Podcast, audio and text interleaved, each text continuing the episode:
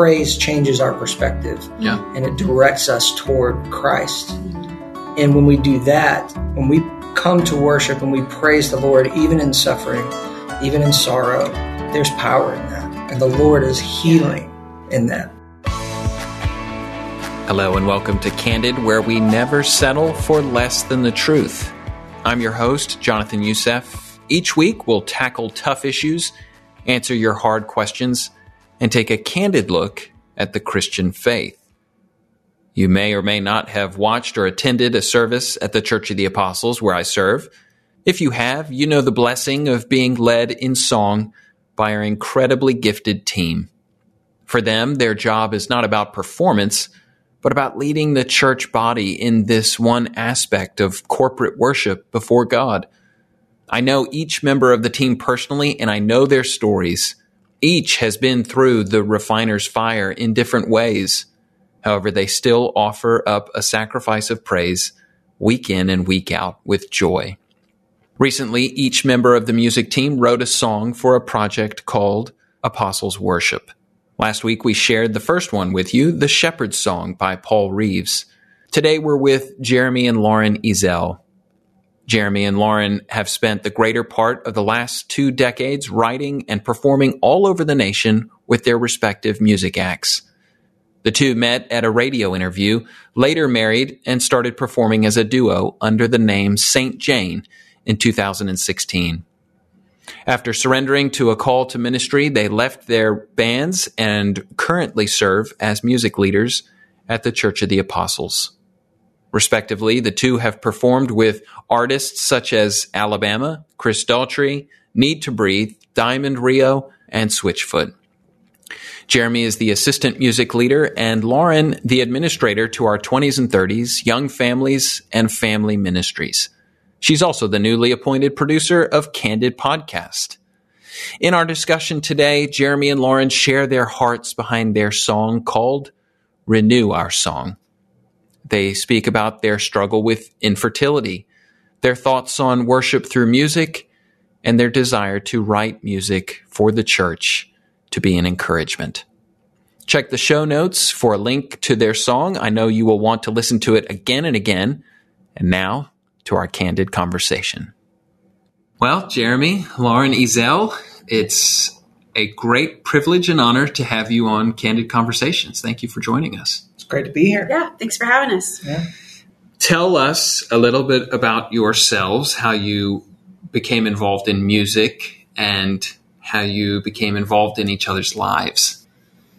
I grew up in a family. My dad was a, a, music minister and gospel singer. I grew up in it, and apparently, from the time I could speak, I was singing, and so that was just life. I never knew anything else, and so I never could do anything else. And so they say if, if you can do anything else other than music, then do something else other than music. Right. And it's always been a means of expression and something I've enjoyed. In college, I started playing in bands, and that brought me to Atlanta I was in a band, came to Atlanta, band broke up. As happens, you know, we came up here for fame and fortune and then just lost it all and everything, uh, everything fell apart. And, um, shortly thereafter got back in another band and, uh, we started touring and, and that's actually how I met Lauren. I grew up in a musical family. Um, my grandmother's a singer songwriter, and that was a huge influence on my life. And I would spend my summers with her on the farm, and she would make me listen to Willie Nelson and country music, and I hated it growing up. Um, now I absolutely love it, of course. Um, Stockholm syndrome. yeah. and so um, I grew up singing in the church. My sister, I have an older sister, did the kind of the pop rock thing, and I played along, played music with her, and I realized that's not what I wanted to do. Um, and as I was learning to write songs, I just told stories, and country music tells stories. When I got into college, I was a music major, and that's kind of my wheelhouse, what I wanted to do. I fell into radio, worked in radio for about 10 years, and have really supportive parents. And they said, if you're going to do music, you should do it now. And so I did. And um, I had a band, and we toured, and that's where I met Jeremy. Basically, like, we would play the same festivals and we would bump into one another and we'd be like, Oh, you're from Atlanta. I'm from Atlanta. How crazy, you know? I knew he was um, part time working at a church leading worship. And I was like, oh my gosh, this guy's a believer. How cool. Um, and so we were kind of mutual friends for like four years. Yep. I can even remember meeting at a coffee shop. We were in different relationships at the time, talking about maybe doing shows together. But I think we both were like, yeah, country music and rock and roll, like touring together, that probably wouldn't work. Yeah. But I find it funny know. because I think the Lord has a sense of humor, being like, "Little That's do you know, you're going to marry one another." That's right. You know? That's right. Country music and rock and roll will be together. Right, That's right, right. oh man. And so, um, yeah, we knew each other for a couple of years, and then as the Lord would have it, our other relationships ended, and I went through a season of just singleness, of the Lord healing my heart, and Jeremy and I just became really close friends. We all hung out in this friend group and got to know each other really well. And then it led to dating and marriage, Yep. right? Yeah, Lauren was my buddy. Um, we, we would go to movies and hang out, and I'd just call her and say, "Hey, me and my friends are going to go see Star Trek. You want to go?" And she's like, "Yeah, sure." And so we we just go see Star Trek, and yeah, it, I think it was my dad that kind of called it, and I said, uh, "Son, who's this girl you've been talking to?" And I was like, "Well, you know, uh, she's singer songwriter." And he said, "Is she a Christian?" I said, "Yes." He said, "Is she attractive?" And I said, "Yes." And uh, he said, So you're telling me you've met someone who's attractive, who's a believer, who gets what you do? And I said, Yes. Long said, pause on the phone. I don't know what you're waiting on. That's exactly right. so he kind of he kind of called it, and uh, and yeah, so the rest is history. In a little bit, we're going to listen to this song that you guys have co wrote together. Mm-hmm. But just out of curiosity, for those of us who are not musically gifted and don't understand writing of music, how, for you as a couple, how are songs created for you guys? That's a good question. And I think like when Jeremy and I were dating, or even before we were dating, he knew that I was working on new material for an album. And he even reached out and was like, Hey, do you want to co write some songs together? And I thought, sure. Um, so we started co writing. And that's when our co writing sessions would turn into like studies of scripture in the Bible. You mm-hmm. know, I'd be like, oh my goodness, this person's a believer. Wow, you know.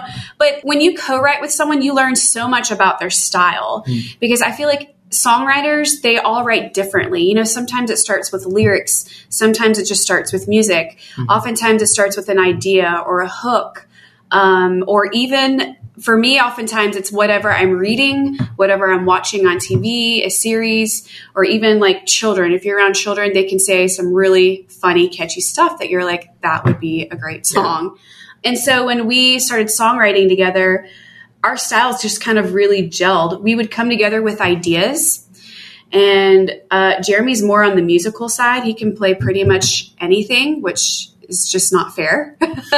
um, and so that's an advantage you have for sure. He's like, "Oh, I can play French horn." I'm like, "What? I can play trumpet." I just found that out I think last week, and I was like, "Uh, I didn't know you played trumpet." Okay, well that makes sense. Five years in. Yeah, right? when we got married, we didn't know what was going to happen with our music careers. Two musicians getting married, it's going Right. to be tough, right? Yeah. You know, Yeah. how are we going to make ends meet? I was a nanny on the side as well as doing music. And just the Lord was stirring something in our hearts. I had been feeling a pull toward ministry for a long time. Um, I was leading music part time in a, in a in a church, and I had been nominated and called to be an elder in that church, and um, and so through that, the Lord was really moving my heart. I was at a service at Apostles uh, about 11 years ago, and um, with the 20s and 30s, um, and I was it, it was called Impact at the time, but the young adults ministry at Church of the Apostles and I was sitting there, and, and at that time I was touring, and I wasn't doing ministry at all. I was I was just in a band, and I was playing what I called real rock and roll, and the Lord really got a hold of me, and, and I, I remembered feeling impressed by the Holy Spirit that, as if He was saying, "You are using your gifts everywhere except in my church, and that's not okay." And so I, I talked to my friend who was the music guy there, and I just said, you know, if, if you need somebody to help or if I can serve in any way, just let me know. Once I surrendered to that, it wasn't long before this church that I was serving at part time had called me and asked me to uh, do music there, and um, and that that's a whole other story. But that was a, a divine appointment as well. The Lord just providentially moved me in that direction, And I think it was just his gentle nudge that whole time, kind of moving me in that direction. So, how that ties into songwriting is I love this quote that my friend Craig Hawkins, he's a painter, a visual artist. He says, uh, My faith is not what I paint about, but it's the light by which I paint. I find that quote really interesting, and it was really helpful for me at the time, especially because not all of our songs are worship songs. Right. We don't only write music, but all of our music is through the lens, through that gospel lens. Mm-hmm. All of our music is affected by the gospel because that is so ingrained in who we are. Yeah. That Christ has affected us and He has changed us. And so now what is coming out of us? So right out of the abundance of the heart, the mouth speaks. And so that has been uh, kind of part of our story as songwriters coming from being what would be considered, I guess, secular pop musicians, in, either in country or, or in rock and roll, but coming out of that into being Yeah. music leaders in a, in a, a church for a congregation and not an audience, right? Right. Yep. Um, it's a uh, it's a different thing entirely, but I guess the medium of songwriting is very similar. It is out of the abundance of the heart what God is using in our lives, the scripture that He keeps putting on our, our minds, those little nuggets of truth that come through either a conversation with a friend or a sermon or a prayer meeting. Um, just the, the burden of needing to write music that's edifying to the body.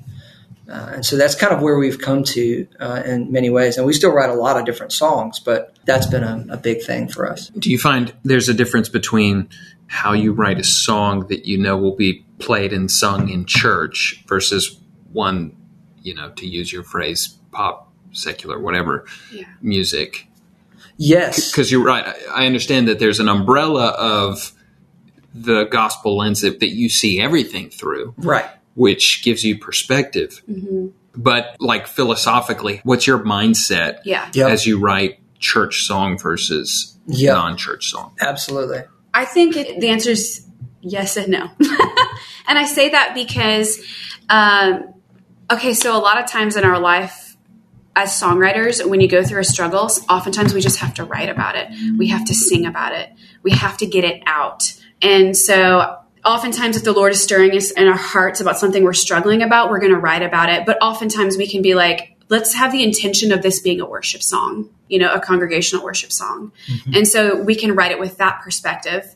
And then there's sometimes where you've written that recent song, Quiet, mm-hmm. where obviously that was like the Lord pressed upon your heart. Yeah. And I don't think you intended that to be a worship song, but oh my goodness, that could definitely be a worship song. And it just makes me cry Yeah. you know but that's definitely influenced by the gospel hmm. you know Right. and then we have songs where i'm like oh that's a funny catchphrase let's just write a country song you know so i say like oftentimes i would say probably more times we have the intention of what where we see the song going and then sometimes like jeremy i know you just sit down and you play and you just write whatever comes out Mm-hmm. without an intention you just have to get it out there Right. you know like Yeah. it's it's therapeutic you Yeah. know Absolutely. I think that um, writing music that's intended for worship can take on a different characteristic because we're considering not just how I feel yeah or how I'm experiencing God,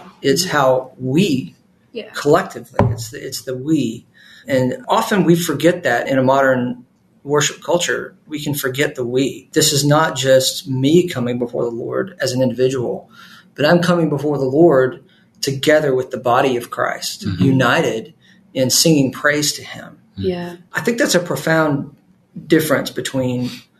It's not that certain songs that, that are more individually focused can't be useful in worship, you know, and can it be that I should gain an interest in my Savior's blood, right? I mean, the Wesleys were writing very personal songs, but those songs are also we songs. They're not just only I songs. Right. They are they are songs that consider the body.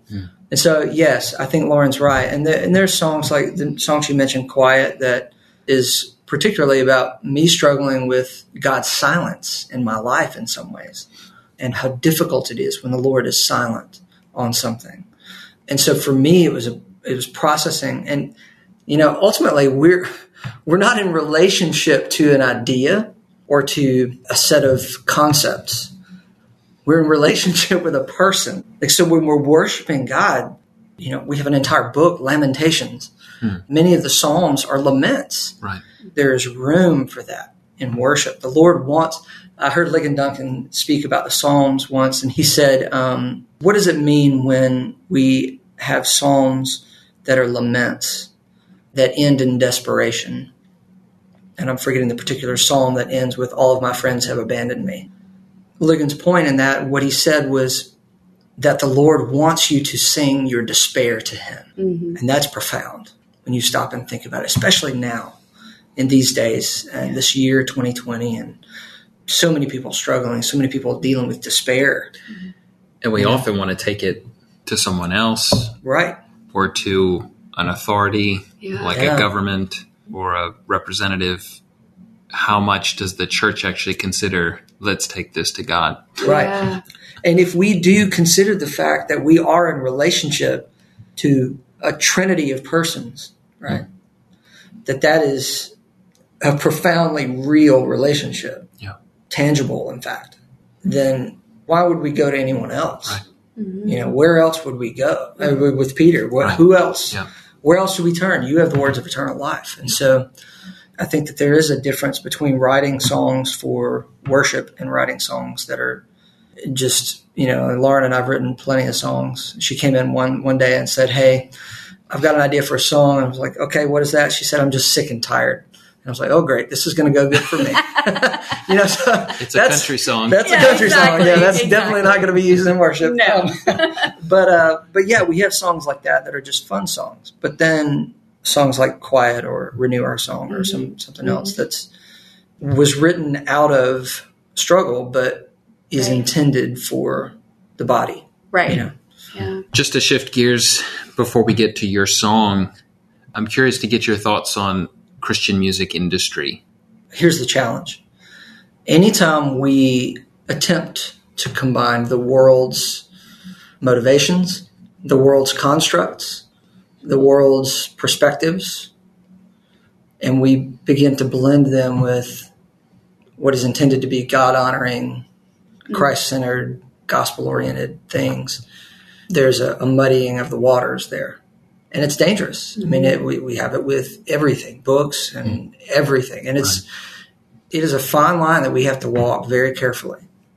It's one thing to use the language. It's one thing to have contextualization, right? To, to let the music of the church we go back to Athanasius and, and Arius and back in church history, throughout church history, the church has utilized the culture and utilize the sounds of the culture, the language of the culture to spread the gospel. Right. In Acts, Paul and the and the Areopagus, yeah. Areopagus, Mm. right? I mean, we look around and we see all the gods of the world and we say, Hey, let me tell you about this unknown God that you don't know. And we use their language and what they know to tell them about what they don't know. Yeah, even quoting their philosophers. Right, exactly. And so that makes perfect sense. I think where we have to be really careful is when we use a term like industry, Mm-hmm. right? Yeah. Mm-hmm. Because industry is industrious to the point of making money. Mm-hmm. And that's the purpose of it, right? And so we have to be very careful in that. Now, that may step on some toes, and I might be shooting myself Feel. in the foot here, right? so, um, I mean, Lauren and I make money from music, and that's Right. what we do. We play music, we sell music, and that's part of what we do. And there is a place where you do pay the, the worker his wage, you know, and is it wrong for me to expect something or to hope for something, you know, and some sort of support for what I do? I don't think so. But at the same time, should I be doing it strictly for the money? No, absolutely not. And is it industry? Right. I was in Nashville and I was I was in a coffee shop and I overheard a conversation between a publisher and a songwriter. And um, it was really frustrating to listen to because they were going through all the different genres and all the things that this guy was doing. And, and the publisher said uh, to the writer, "Do you also write worship? Because that's really big right now. That could be a really great moneymaker for you if you if you do." It took all I could do to not get up and go over and interrupt that conversation and overturn the tables in the room. Right. You know, Good thing you brought your whip. right? Exactly. I should have got. but you know, like it, it's just like that's the wrong perspective, Yeah. right? Um, and there are a lot of guys out there doing it for the right reasons Right. and support it. That you know, I guess the challenge is knowing, but the Lord can use if He can speak from the mouth of a donkey, He can speak through you know. And so it's not ideal, but sometimes there's great songs that come from people who have bad intentions. Sure. So that's all I'll say about that. what makes a song a hymn, a church song, and what makes it not a church song? Mm. Yeah. Yeah. And we've kind of covered a little bit of that, but I'm Yep. because sometimes I've I've sat in church services and I think this sounds like a song from a boyfriend to a girlfriend. Right. Yeah. Yeah. So true. Absolutely. Um, that's the kicker, isn't it? I mean, that's the thing. Because we're talking about relationship. Mhm. And so there is there is, I think, room for those songs that seem very deeply personal in worship. David wrote those songs too. Uh, the King David, you know, or the psalmist did as well. But at the same time, they were also Christocentric, right? They were they were centered on Christ, and we look back and see that they were centered on Christ. David looked ahead Mhm. in writing about things that he into which he longed to look, right? Right. And so, as uh, Peter tells us, but yeah, so I think that these are uh, these are really great questions. Really hard to to draw hard lines sometimes, and I want to be careful because there are some deeply personal songs that are really, really great songs and should be shared with the world. The question is, what should the church be singing? And with that, it's it's songs that I think are clearly gospel centric, reminding us of the gospel. They're vertical, but they also are horizontal because when we sing, we are fighting with one another. Not fighting with one another, thank goodness. Some We're- churches. but right, right. but we are fighting for one another. We are reminding one another of the gospel. We're reminding one another of this God who is true, who is communing with us. He is present with us. Yeah. And he's worthy of all worship and praise. Holy, holy, holy is the Lord God Almighty, right? And And I'll bounce off of that and the fact that so I was in the Christian music side and radio, and before that, my mom worked in the industry. And I will say, within like the past 20 years, Christian music has changed so much. It went from Christian entertainment, and there still is quote unquote Christian entertainment that sells as an industry, makes money, to hymns and worship music. You know, I don't hmm. think 15 years ago we would have would have heard Christian worship on the radio like we do now, you know? And there's some things to that that's really great. yeah, Like children are listening to that in the car, you know, being reminded of God's character, you know, his word. There are some hmm. great things about that. And so I feel like there's been a change. And maybe it's that we're getting older, our generation is getting older, and we see what we were brought up with. And now we're going, oh, but man, those hymns we sang, can we bring hmm. those back? Can we just change them? We now realize the importance of a hymn, the body of the church singing all together, not just a me and of like you said a vertical but a horizontal gathering worshiping the lord Right. you know and so i think there's something really beautiful and maybe i'm biased through my viewpoint of how it's changed for me in the music industry but i think as a whole maybe if you agree that like mm-hmm. the industry has changed and there are some great things coming out absolutely. for Absolutely. sure that you've even introduced me to that I'm like, oh my goodness, people are writing some hymns like this. This is fantastic, you Yeah. know, and Yeah. we even play them, you know. Yep. I think in, in many cases, I mean, you've got, you know, a lot of great artists that are writing new hymns even, um, but not just hymns, but even newer psalms, hymns, and spiritual songs, right? I mean, we used to sing the Psalter way back in the day. And then, you know, when Calvin started the church in Geneva, uh, the, the Protestant church in Geneva, he hired musicians, composer, and a lyricist to retune the Psalms. And so the the church is always writing new music. And so we don't need to be afraid of new music. I think the question is, is that new music Christ centered? Is it rich in what it's teaching? Is it teaching the church true things? Right. Is it sound? Yeah, I mean, the team here at Apostles, we've t- talked about a lot of this, and we we have kind of three things that we we look for in songs that are really helpful. And um, questions are: Is it true first? Is what we're singing true? Is it beautiful? And is it singable? And we try to make sure that all the music that we do here at Apostles at least meets those three criteria um, in some way. Well, we're going to take a minute and listen to a little bit of your song, Renew Our Song. Can you tell us how listeners can find this? Yeah, it's on all streaming platforms. What we mean by that Spotify, Apple Music, Amazon Music. I mean, you could buy it on iTunes, you can buy it other places, but you can also just, if you're a member of any of those streaming services, you can stream it there. Under Apostles Worship. Yep, Apostles Worship. You just search for that, you can find it. Yep. Okay, let's listen together. In the midst of sadness, when we're suffering,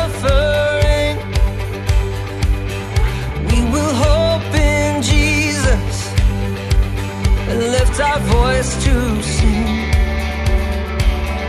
May our song be pleasing, and may it find your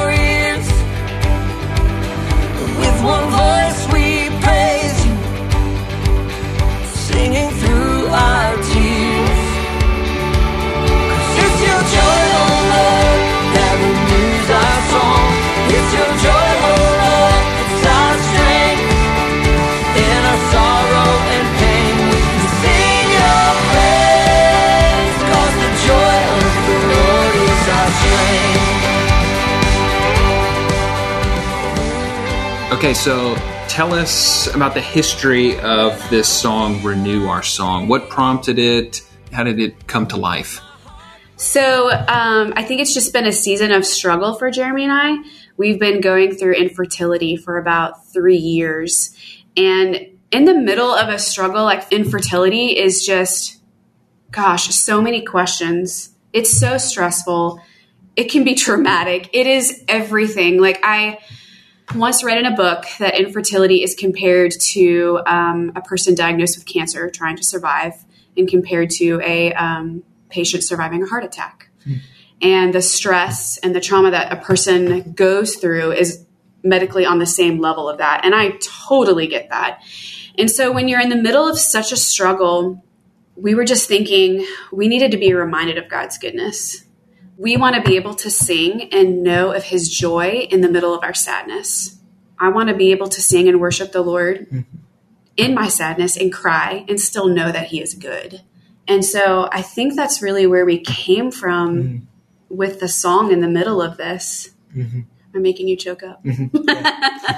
and I think as we were writing it, the more we just kind of knew that, you know, it's not just about us that we're struggling, but everybody else is struggling. And if they're not struggling now, they're going to struggle. Mm-hmm. And so we need a song that we know that we can worship the Lord in the midst of our struggles together, though. Like, this isn't a, this is just me and my struggle with the Lord, but there's something beautiful about struggling together as a community and as a church. I know definitely through our story that has been huge. And the Lord has really opened my eyes personally just to see how people are willing, people of our church, our friends and family, are just willing to step in the middle of our struggle and come alongside us. And the Lord has even used it through through the song to open our eyes through that. Like that's been huge. Yeah, I think when we wrote this song, it wasn't necessarily initially, hey, let's write a worship song that deals with this topic. Um, I had been reading Nehemiah, and in Nehemiah 8, is Uh, returned from exile Babylon, yep. in Babylon. And they've discovered the book of Deuteronomy, and they read this, and they're like, wow, the people need to hear this. And so they basically begin preaching the word. And as people hear the word of God, their hearts are torn Yeah. and they begin to lament. They begin crying and weeping. Yeah. This is a mercy of the Lord. This is His grace toward them. God's heavy hand on them is, is merciful. And He says, No, no, no, no. This is not a time to weep or mourn. This is a time to rejoice and celebrate. He says, The joy of the Lord is your strength. Mm-hmm. The joy of the Lord, what is that? Well, it's, you know, I'm happy in Jesus. I'm, mm. you know, I'm just happy about Jesus. Jesus just makes me happy. and that's a very, to me, a very trite mm-hmm. thinking of that. I'm forgetting my, my English terms now, but the of the, those two words, the joy of the Lord. And that taken with Luke 15, when Jesus is talking about the parable of the lost sheep, the parable of the lost coin.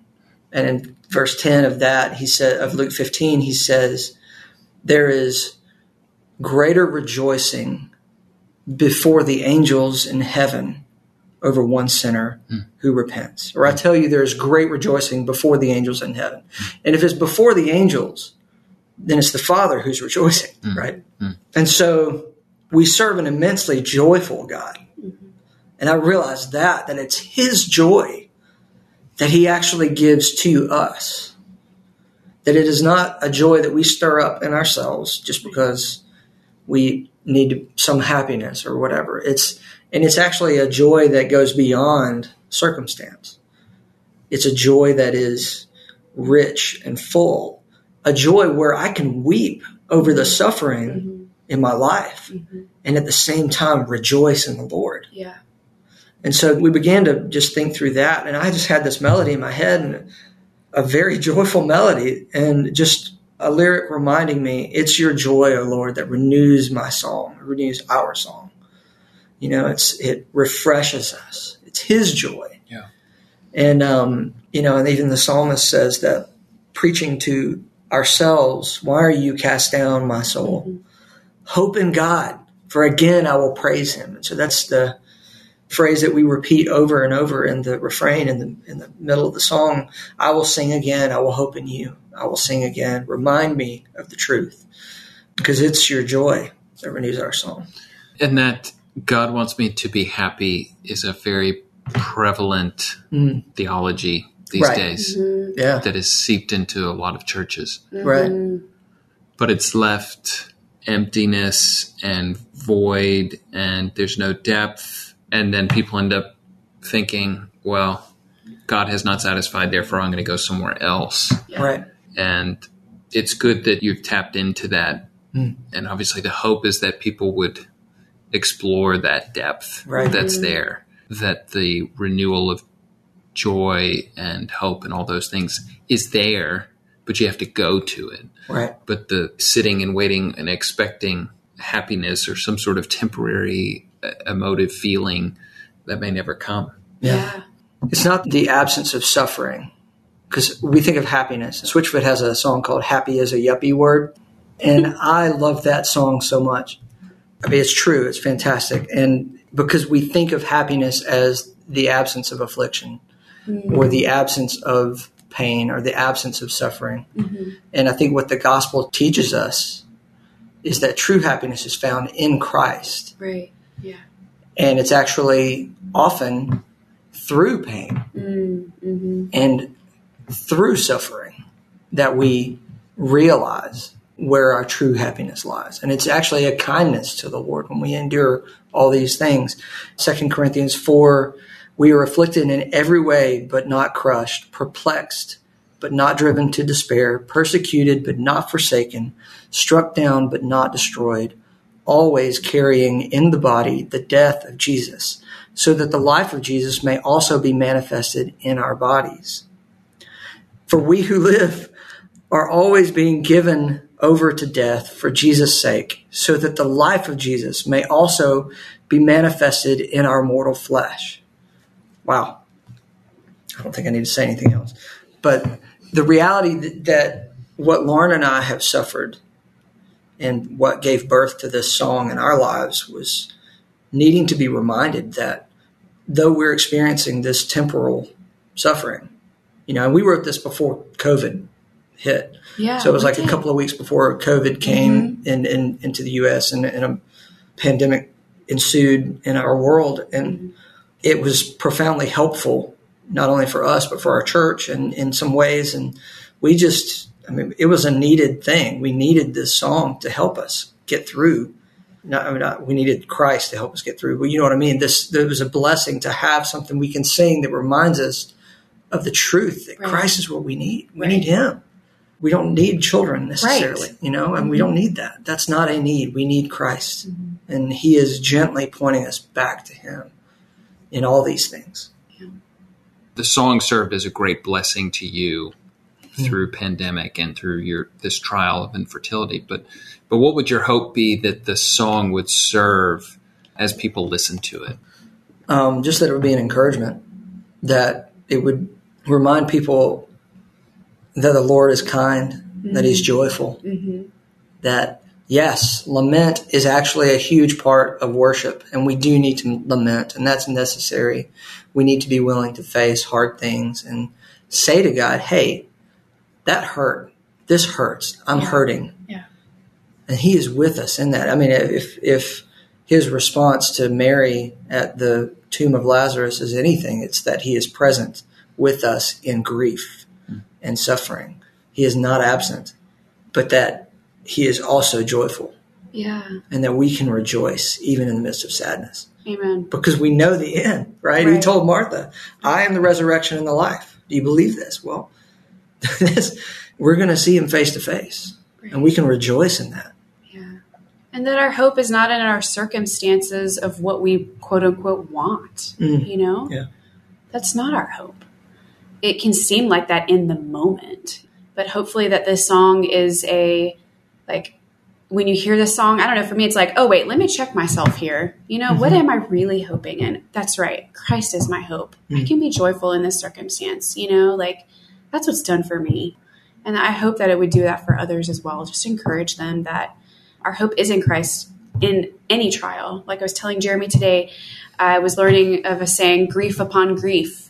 Going through a grief already, but in the middle of a pandemic has been coined as a grief upon grief. It's on a whole different level. I get that. But even in the midst of a grief upon grief, that our hope is still in mm-hmm. Christ and we can still be joyful, you mm-hmm. know? Like I even know in the midst of our sadness, like when we had bad news, you know, probably like a month ago, I was like crushed on a Friday. It was terrible. But by Saturday, Sunday, I, you know, I was like, I'm fine. I'm happy. My hope is not in this. I'm going to be okay. Jesus has me, Yeah. you know? yeah, it wasn't like you willed yourself into that Right. position. Right, exactly. You can, you can be like, this circumstance really sucks right now. I get it. Mhm. But God's got me. It is interesting that in, in Exodus that the Lord tells Moses to go to Pharaoh and what he's telling Pharaoh is commanding Pharaoh to release Israel to go into the wilderness to worship. It's in the wilderness that they meet God face to face. I mean, that, that's a terrifying experience for them. Um, and they want a mediator. But that was the purpose for them being sent into the wilderness. Jesus goes into the wilderness, 40 days praying with the Lord, and angels come and attend him at the end of that temptation, right? So it's often in the wilderness that we are meeting God, Yeah. and he gently leads us there. It was the Holy Spirit that drove him there. Right. But Um, the Israelites were looking for happiness. Right. And so they grumbled and complained the whole time. That's right. So there was no attitude of this is for our good. They were fed with manna. Right. Jesus had no food. Yeah, I mean, it's there is so much richness there, and we have been in a wilderness for three years now. In many ways, the Lord has met us. Yeah, and even like you said, the inspiration for your other song, Quiet, it's just we've been in the wilderness and it's like the Lord has been quiet. And that's hard. Mm. It's a hard place to be, man. You know, it is like, what? and that's when you go back to the gospel and reminding yourself and reading his word and his knowing his character. Mm. And even through worship music, how helpful that is Yeah, how helpful is it is to just sing that over and over again sing that over yourself together with other people there's something that i think changes in our hearts when we do that spiritually yeah, sets us looking towards christ yeah. I think your dad said something similar to that in, in Powered by Praise about something to the effect of the healing power of praise. That praise changes our perspective. Yeah. and it directs us toward Christ. And when we do that, when we come to worship and we praise the Lord, even in suffering, even in sorrow, there's power in that. Yeah. And the Lord is healing in that. Mm. Well, Lauren, Jeremy, Azelle, thank you guys for sharing your song with us. Thank you for being open and vulnerable and, and Yeah. being on Candid Conversations. And we do pray that uh, this song would be a great encouragement to people and a great reminder that God is joyful, that He's got everything in His hands and He loves His people. Yeah. He loves His children. thanks for having us Yeah. Thanks, man.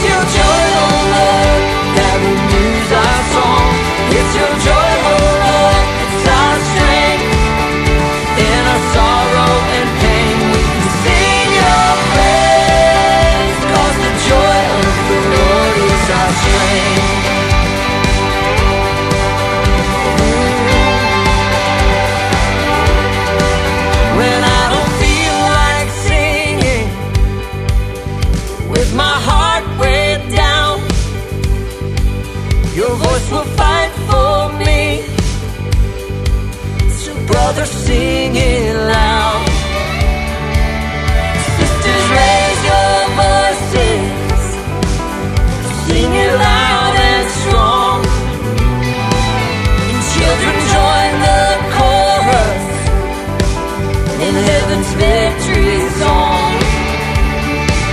Cause it's your joyful love that renews our soul.